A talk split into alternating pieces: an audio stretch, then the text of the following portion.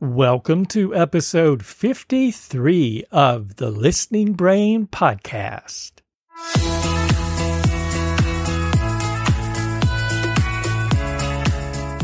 Welcome to the Listening Brain. I'm your host, Todd Houston. In this podcast, we explore childhood hearing loss through the lives of the parents and families who are on this journey and the professionals who serve them. It is my pleasure to welcome Lillian Henderson to the podcast. Lillian earned a master's degree from the University of South Carolina in speech language pathology and is a LSLS certified auditory verbal therapist. Lillian is also an assistant professor with the Department of Otolaryngology and clinic manager for speech for the Children's Cochlear Implant Center at the University of North Carolina. She works with cochlear implant and auditory brainstem implant recipients, providing therapy and assessment to children who are deaf or hard of hearing, and learning spoken language through listening. Lillian also provides training to professionals and graduate students throughout the United States. She's also a consultant with the Global Foundation for Children with Hearing Loss. And as a matter of disclosure, Lillian and I have known each other for many years.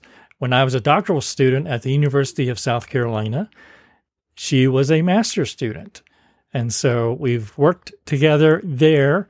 Um, I supervised her for a bit uh, with uh, one or two clients that we had, children that we had who were there in an auditory verbal program. So it is a thrill for me to have this opportunity to speak with Lillian. Here is the interview. Well, Lillian, welcome to the podcast. Can you introduce yourself and share more about your background? All right.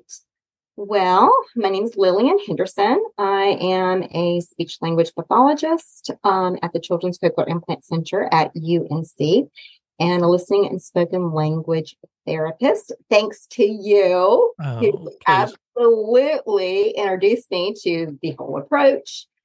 Um, so, background. Well, mm-hmm. I guess we could go far back to sure. I got uh, my undergraduate in um, fine arts administration at Columbia College. Mm. Um, I my my my uh, instrument was voice, and I worked with um, a very talented uh, Professor Lanny Palmer in Columbia, South Carolina. Mm-hmm. Loved her, loved her to death. And, um, but realized that I was not going to become a performance major. And so went into fine arts administration and was an administrator for the South Carolina Philharmonic in Columbia. Wow. About two years and hated every minute of it. yes, yes. So at that time, this is before the internet became quite the way it was.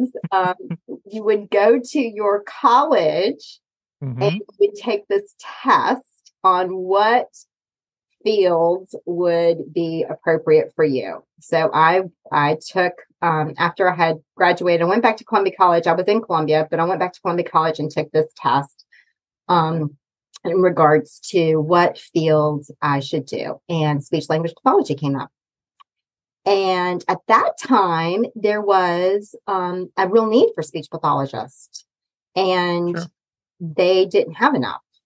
And so I spent um, the next year working on shadowing people and um, basically uh, taking some courses on speech pathology. I I started babysitting Hiram McDade's children.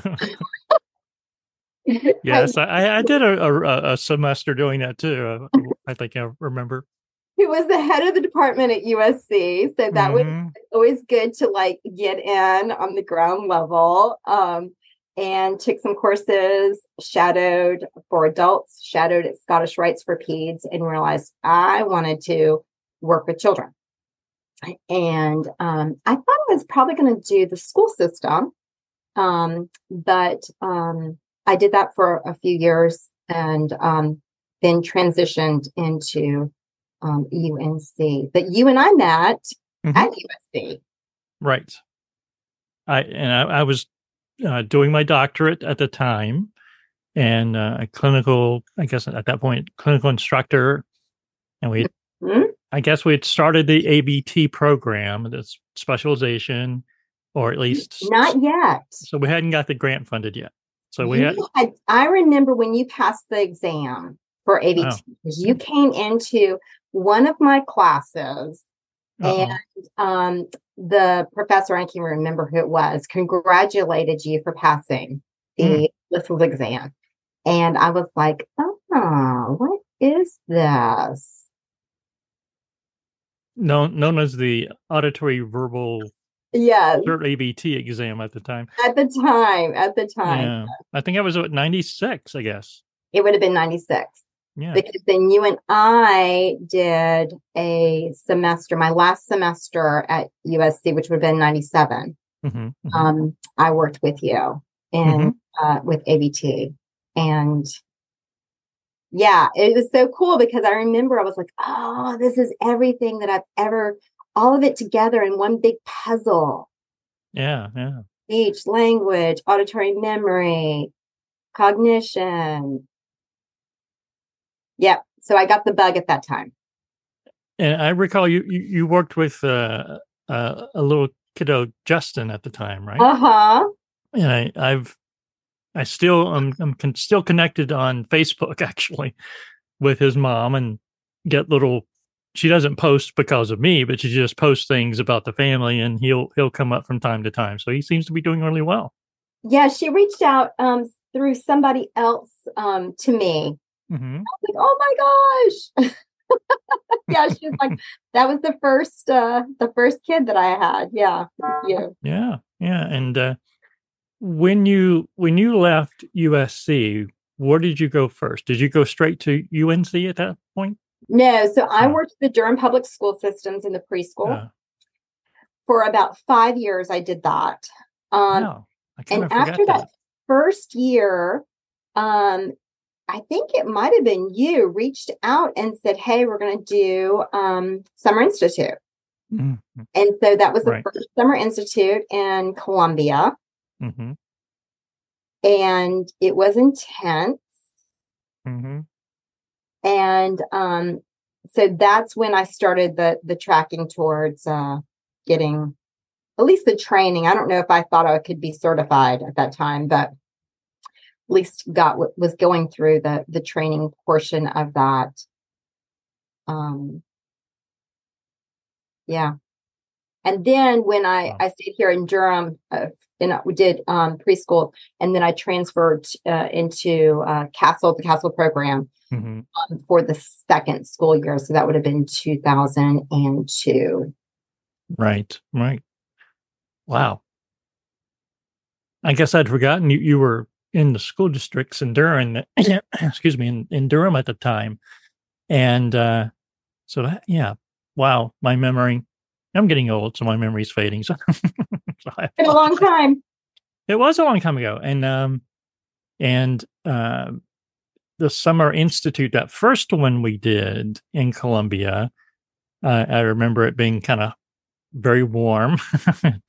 and um, I think at some point, um, Catherine and Beth decided to drive to Alabama. That's right. They went to Best Lake House. Yeah. Yeah. And, and I was like, are you coming back? Because that was like the weekend before this, because at that point it was two weeks, you know, two full weeks, which is a lot. Yeah. and uh and so that first weekend at the end of the first week they're they're out of here you know and they're decided you know very quickly they were going to drive to alabama have that time at her lake house on saturday i guess and then come back on sunday and i was like Uh-huh.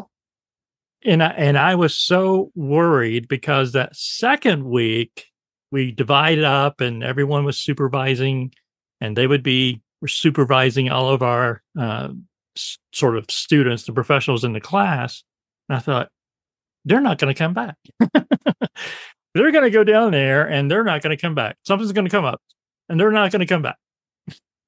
but they they were back, so it all worked out fine. But uh, I was a little worried that it was going to be a disaster in that second week. But we made it through. we made it through, and and and then you eventually did. When did you become certified? So, gosh, I think that Hannah and I became certified in, want to say 2005. It would have been 2005, I think. I think that that's about right. Because it was before um, I uh, went to China to get my daughter. So, mm-hmm. I think around 2005. So, yeah, and so that was still with AVI at the time. Or was it was it transitioning? It was. And the year that we did it, we sat mm-hmm. was the first year that they wanted tapes of our therapy. Oh, that's right. You had to send the yeah. tapes in. So you had to submit your therapy and they judged it. And then they said, yes, you are worthy or no, you are not worthy to sit. yeah, I was at AG Bell at that point. I remember a discussion of some, I won't mention names, but someone was saying, um, because the challenge was people that spoke a different language, professionals that spoke a different language would sit in their tapes, and the people watching the tapes didn't speak the language they were using. Mm-hmm. And someone said, It's okay. We can watch the tapes and we know what they're doing. And I thought, well, okay, that's up to a point, sure, but how do you, how do you really know what they're saying and what they're doing and what they're telling the parents? Right. And they're like, it's okay. it's like, okay. But yeah, that was one of the issues at the time of getting people to send in tapes, and it was very cumbersome. I remember. And then within a couple of years, I was leaving AG Bell, going to Utah, and that's when they moved it all to to AG Bell and set up the academy and all of that stuff. So, so what has been you in in your opinion? What do you think has been the major issues that we've seen over the years, or or the major um, steps forward for these children since you've been with CASTLE and and now the program there at UNC? So the re- reframe the question again. What's the major? so during your tenure, you've been there uh-huh. over some time. and so, how mm-hmm. how has your practice evolved? How, how has it changed? Yeah, yeah. How has it changed, and how has it not changed? Right. Yeah. I mean, that is the thing. So I just had a conversation with a colleague not long ago in regards to um, so after COVID, we started um, to see some kids that were like it was 1997 all over again. Mm-hmm. I was like, these kids are remedial. These are remedial yeah. kids. So I feel mm-hmm. like um when I started, I was not working with kids that were developmental in they were not identified early. They right. were not implanted or aided early enough. Mm-hmm. And so you were working with three and five year old kids and and actually working with the old Ling approach. Right. And um and uh and I'm I'm so glad that I had that experience because you know not long afterwards everybody was developmental and or major, mm-hmm. majority of people unless you were adopted in another country mm-hmm. You were getting identified early enough you were getting implanted fairly early enough and all you had to do was sing talk and read to the kid and and off they go and right, i right. thought that we would you know go the way of the pony express i was you know this is not you mm-hmm. know glad i had my time but right, right. You know, i don't think that we're going to be around much longer and um and then COVID hit, and we were starting to see more kids that were developmentally um, delayed for other reasons besides hearing loss. It wasn't just you have a kid that was connexin 26 and uh, you know, we're going to teach you spoken language. It was kids that were multiply involved, Mhm. um, including autism, that Mm-hmm. kind of thing. And then, and then COVID happened, and then I started seeing the same kids that I saw at the beginning. Right. And um, so it it made me realize that um, it all depends on the access these these kids have.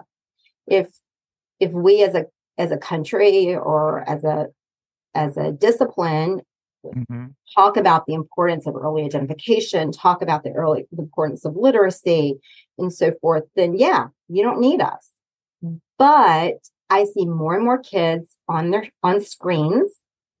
Yeah. I see more and more parents on screens. hmm And I think that we are, you know, creating a problem that would not exist. Um, Interesting. okay. So yeah, if I could do, if I could pick one thing to like for our our discipline, it'd be like everybody's on mm-hmm. their phones. Like just get rid of mm-hmm. your phones, you know, put it away because it is not helpful. And um Mhm. and as you know, a, a mother of a teenager, I surely wish I hadn't given a phone earlier. yeah So um yeah, I think that I think that they're very detrimental. Um Are you, are you experiencing uh, parents who pull out the phones in their sessions? Absolutely. or um, I have a I have a, a kid on my caseload that um, basically um, does not have hearing loss, and you would expect this family to have, you know, good spoken language, no no issues. But I think that they were in front of the phone, Mhm. thinking they were getting the appropriate thing. They were watching, you know, these videos of a speech Right. pathologist singing to them, and they thought it was appropriate. And Right. that's not how kids learn language. Right. Very good point. My my sort of um, general rule is if you're using it, if you're using a screen, and and I used to I remember this when I was growing up many many years ago, but the the um, the recommendation or, or or or what people would say is don't plant your child in front of the TV. The TV should not be babysitting your child, that kind of thing, and limit, you know, how much that is happening.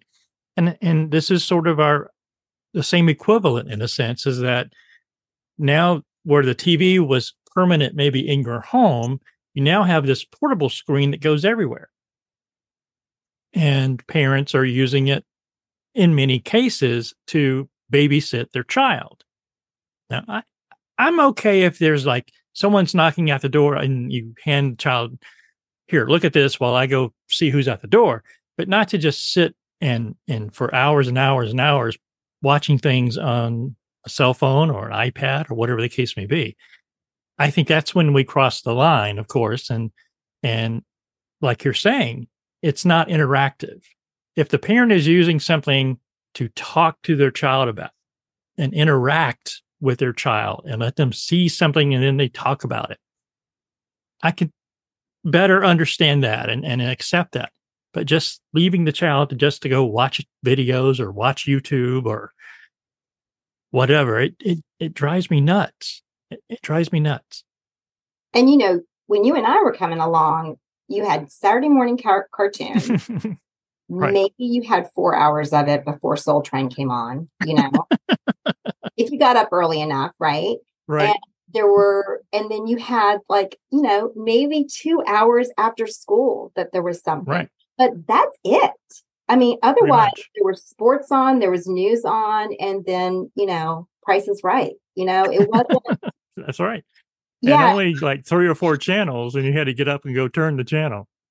right, right. Absolutely. Yeah, I, I tell my students that I was uh, the remote control for my father. And the antenna, maybe. That's right. Go go turn the rotor so we can get that station in here. Uh, and they, they have no clue what I'm talking about. You know, it's just not something they've ever had to do. Um, but yeah, I uh, I remember the Scooby Doo cartoons and and then Soul Train, and what we had in uh, in where I live is Shock Theater. I don't know if you guys had that. Oh, I didn't have that yet. and that was all the um had this really creepy guy who would come on and introduce all the sort of black and white horror movies like oh, I do remember that. Yes. Shock Theater. And he was like, you know, the old Dracula movies and Wolfman and all that stuff. No, I do remember. It was like, you know, watching Scooby Doo and then Shock Theater, whatever. So yeah, the good old days. Um, so you know, the screens are an issue, and I I do think that is going continues to impact these children, and I, I, I do get and and support you know limiting screen time.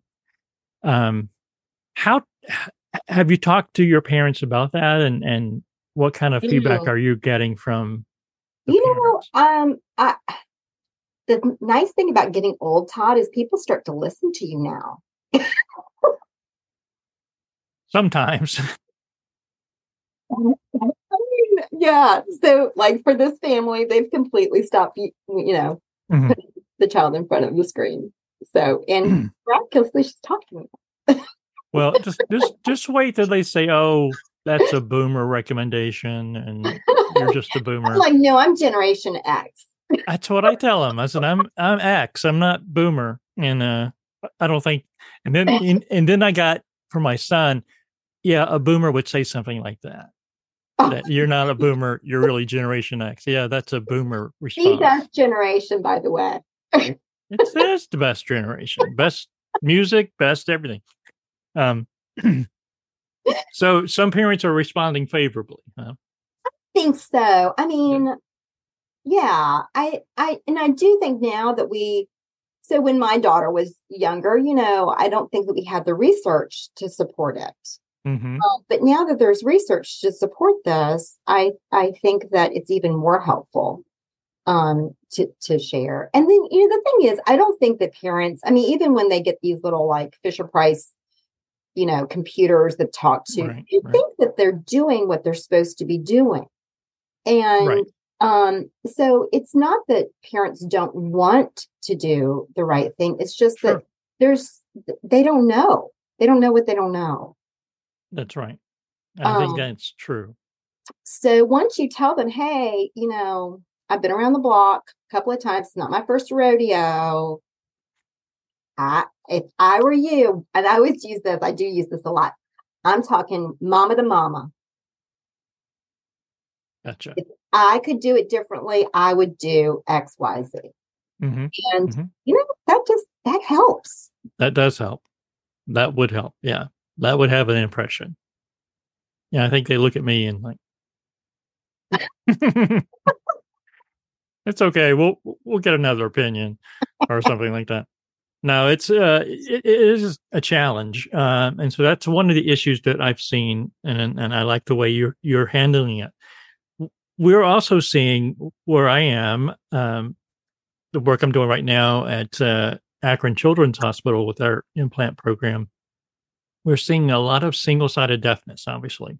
Mm, a lot of a lot of these children who are probably 10 to 15 to 16 who had were single-sided deafness weren't candidates back in the day you know uh now they are. Mm. and many of them are opting for getting an implant in that opposite that you know that one ear. And so how have you guys seen the same kind of trends so you know we did some a study on Right, single-sided right. deafness and we're also going to to start another one um with babies um the Mhm. two so i think that we're going to start seeing a little bit more of the data um but yeah and and what we're seeing with the older kids is what you would expect because they have a good ear Mhm. um they really are not getting it, the potential that you would think from a cochlear implant in the ear that is um, deaf so Mhm. but they are if they wear it Mhm. um, getting localization and being able to to to listen to noise and then uh, their quality of life they're reporting that their quality of life has um, increased i think what's happened though is and, and i would blame also us as a profession, um, especially for those of us who started with um, doing, you know, one side implants and then you did the other side. We thought when we first started mhm. doing this, at least I did, that oh, it's just the same. We're just going to work on this ear and it's going to get strong, and it it's it's just not. So what I'm interested in is with the babies, would that plasticity allow for them to get better in that ear? Um, Mhm, mhm. the question is how do you do appropriate therapy with it because you have to isolate that ear and Right. how do you isolate the ear with technology Mhm. so um, sandra hancock is the main therapist here um, that's been working with single-sided deafness and what she normally recommends is that parents um, record themselves either reading or singing into their phone and stream that versus videos. So again, you're getting that parent interaction. Mhm. Um, so that and then and just doing that um, you know, a few times during the day so that the child is getting that that access with the hearing the the CI alone. So, how young are you guys implanting the single-sided deafness? So if the I remember the study, it's seven months is the youngest that the study will do. Wow. Well, that those outcomes will be really interesting to see as, we, as we go forward. That's exciting. That's really exciting. Yeah, Lisa Park um, has done, you know, a, a tremendous amount of work on this um, with MED-EL Corporation. Right, so right. yeah, she would she would be a great one for you to, you know, interview too because she's Sure. she's done a lot of work on it. Sure. Yeah, it's we haven't seen as many of the infants yet, but I think I think they're I coming. mean, Hmm. and are most of these kids that you're seeing have um are they CMV positive? Uh, I think some are. Uh, I'm trying to remember the ones I have right now that I'm working with. I think I've I've had a couple that were CMV that were So have you heard about the the vaccine studies that they're going to do? They're that they're doing.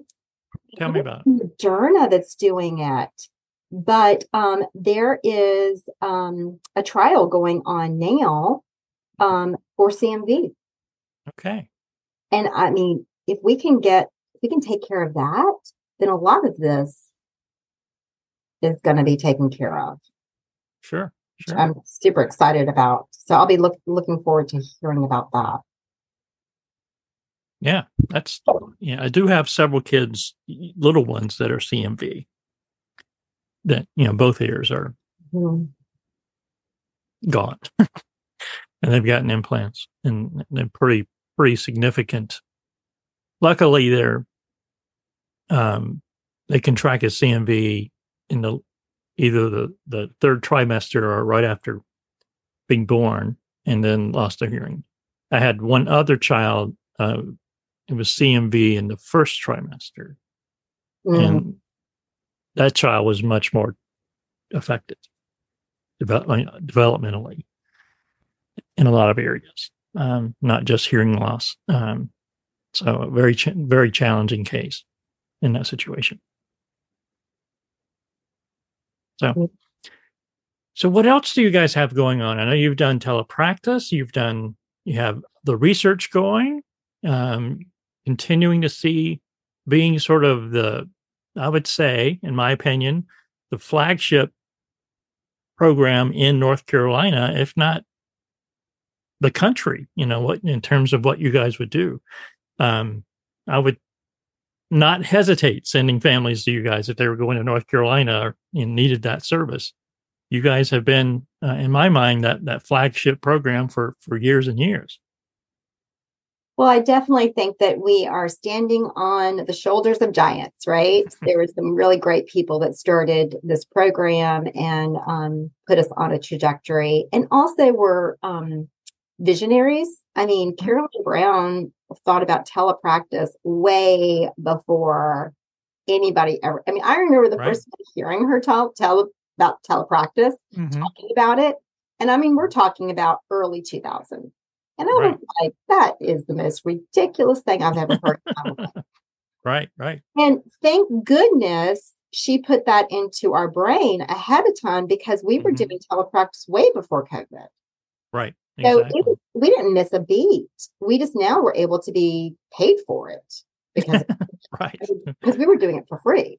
Right. Right. Um. So yeah, I, I it, we've had some, and we continue with Carolina the Summer Institute. Yes. Um, you know, we had we did not even during COVID, we still had CSI. We didn't have the practicum por- portion that that 2020 year, but other than that, I mean, we've got we've done Carolina Summer Institute every year, thanks to you and Catherine and Beth Walker. So yeah, so um we we continue with what has uh what is is part of who we are um most definitely and then we're going to start this mobile unit um and that's going to launch in February or end of January and um the vision behind that is Yeah. North Carolina is a is a fairly big state if you think about it um and if you're coming from the mountains or you're coming from the Outer Banks um it's a significant trip that families have to make to come into the triangle area. And um, so what we're trying to do is launch um, a mobile unit to get at least uh, closer to these areas that families don't have to um, travel so far to us because i mean some of these people are it's not only just a day trip it's you know a couple of days to get here um and so we're uh, we'll we'll launch that and it looks like we'll also be doing a lot of ABRs um and uh possibly even working with the schools uh around north carolina that don't have um speech pathologists that are in these rural areas Mhm. um, doing screenings. So um, yeah, we'll see where it, where it comes. We we definitely have done the approach of Field of Dreams. We have built the baseball field. That we have Right. built the unit, and then we are um, seeing um, who is uh, going to be the ones that we serve in one way or the other. So how how is the unit? Is is it like a like a Winnebago kind of thing, It's or like it, a camper. Yeah. a camper? Yeah. Okay. So the first portion, part of the the area would be an area that you could do an ABR or Mm-hmm. you could do um, therapy Mhm. for speech therapies, evaluations, and then we have the booth in the back. Um, so it is still being built as we speak. We had a whole Wow. discussion this week about to you to have a sink or not to have a sink based on uh Right. Right. how things would get approved or not get approved by infection prevention. So, uh, Mhm. yeah, so these are the things that we are, and of course, I think that uh, they've already picked out the colors of Carolina blue. So there you have it. That's great. That's great. so, um, but yeah, we've we've uh, identified at least three different locations. One um, close to Lumberton, which is about two Mhm. hours away, and then two areas that um, are in the mountain areas, Mhm. um, about two and a half hours away. So it'll be a long day for providers. Um, Very but nice. um, yeah, so So is it going to go out like like say Lumberton? You go out for the day and you come back mhm. same day. Yeah. I, I think we're going to be talking about 10, 12 hour days is pretty much what Mm. what we would do. So um and you know, my hope is that those that are experienced um figure out all the kinks and so forth. And then um we hire some CFYs and um AUDs that are just graduated that have the energy to uh, sustain that. They can Right. do three twelves, uh, you know, and um and put them out there and because that that's another thing that I think that you know now that as as as you know I've been here for a long time and and most we do not have high turnover here no, no. athletic at all. And um, but and we have a lot of experienced providers, but you know, eventually we're going to retire. Mhm. So we need to start uh, training the next generation that's going to to be running this clinic after us. So, and it takes a while, you know. It does. It does. And but I think you go you're already ahead of the game because you're thinking about that succession plan. Mhm. So many places don't. They just think it's just going to go on. But you know, I think I think it's important for you build that that layered uh, step of leadership so people can see that, you know, and Mhm. have opportunities to do those things. Um, and I, I think that's been something you guys have always done and, and nurtured people to do more and experience more and get more, you know, experience in certain areas. And those who want to do more leadership can do that. And, and you're not left, uh, you know, like, what do we do now? We just lost this person and we don't Mhm. know how to do all these things. So I think that's I think that's wonderful, and I think the mobile unit is it, it really sounds. It's almost like it's it's very innovative, but I you know it's kind of going back to some of the things that I, I remember back in the in the in the eighties, where you would have The book Sort of- mobile.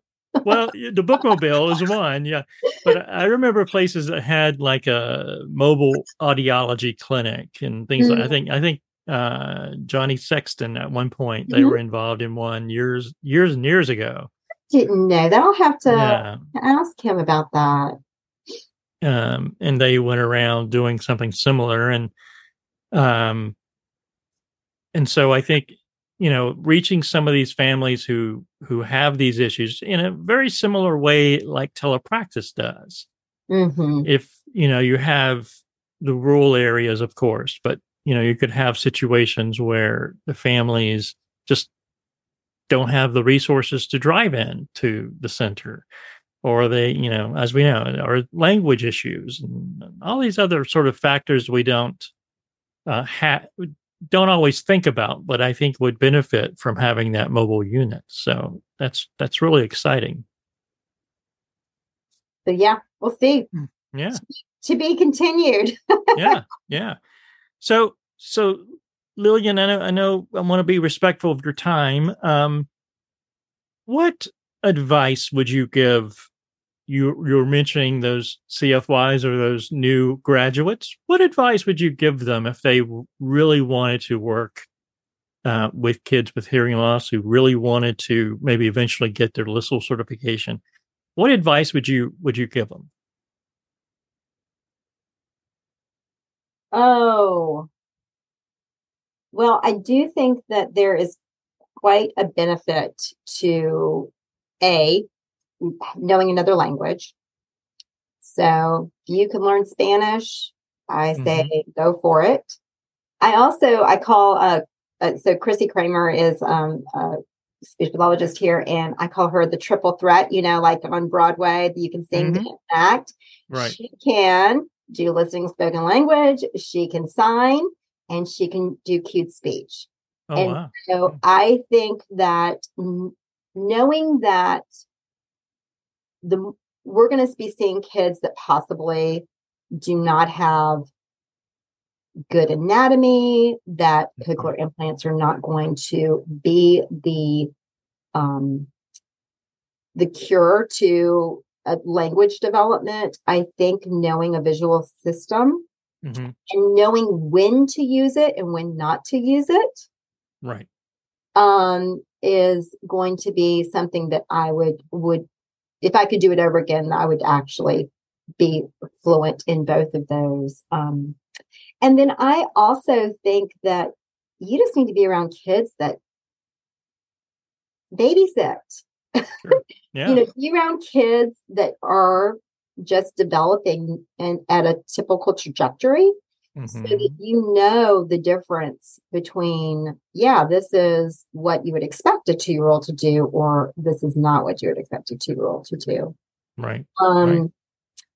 you know there's certain things that i don't like when you're working with kids i, I think it's hard to teach play Mhm.